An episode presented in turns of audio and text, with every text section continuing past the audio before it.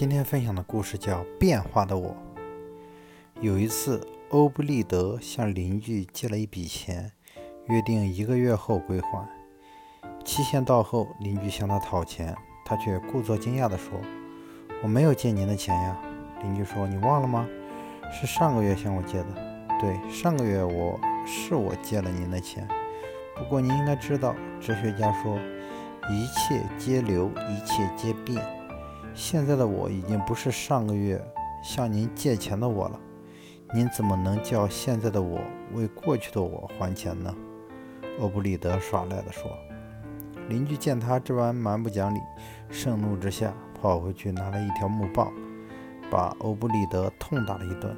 好，你打人了，等着瞧吧！我要到法院去控告你。欧布里德不服气地说。邻居听后大笑道。你去控告谁呢？你不是说一切皆流，一切皆变吗？现在的我已经不是刚才打你的我了。你要告，就去告刚才打你的那个我吧。欧布里德自作自受，搬石头砸了自己的脚，他无话可说了。用对方的谬论来整治对方，即使他吃了亏，也没有办法。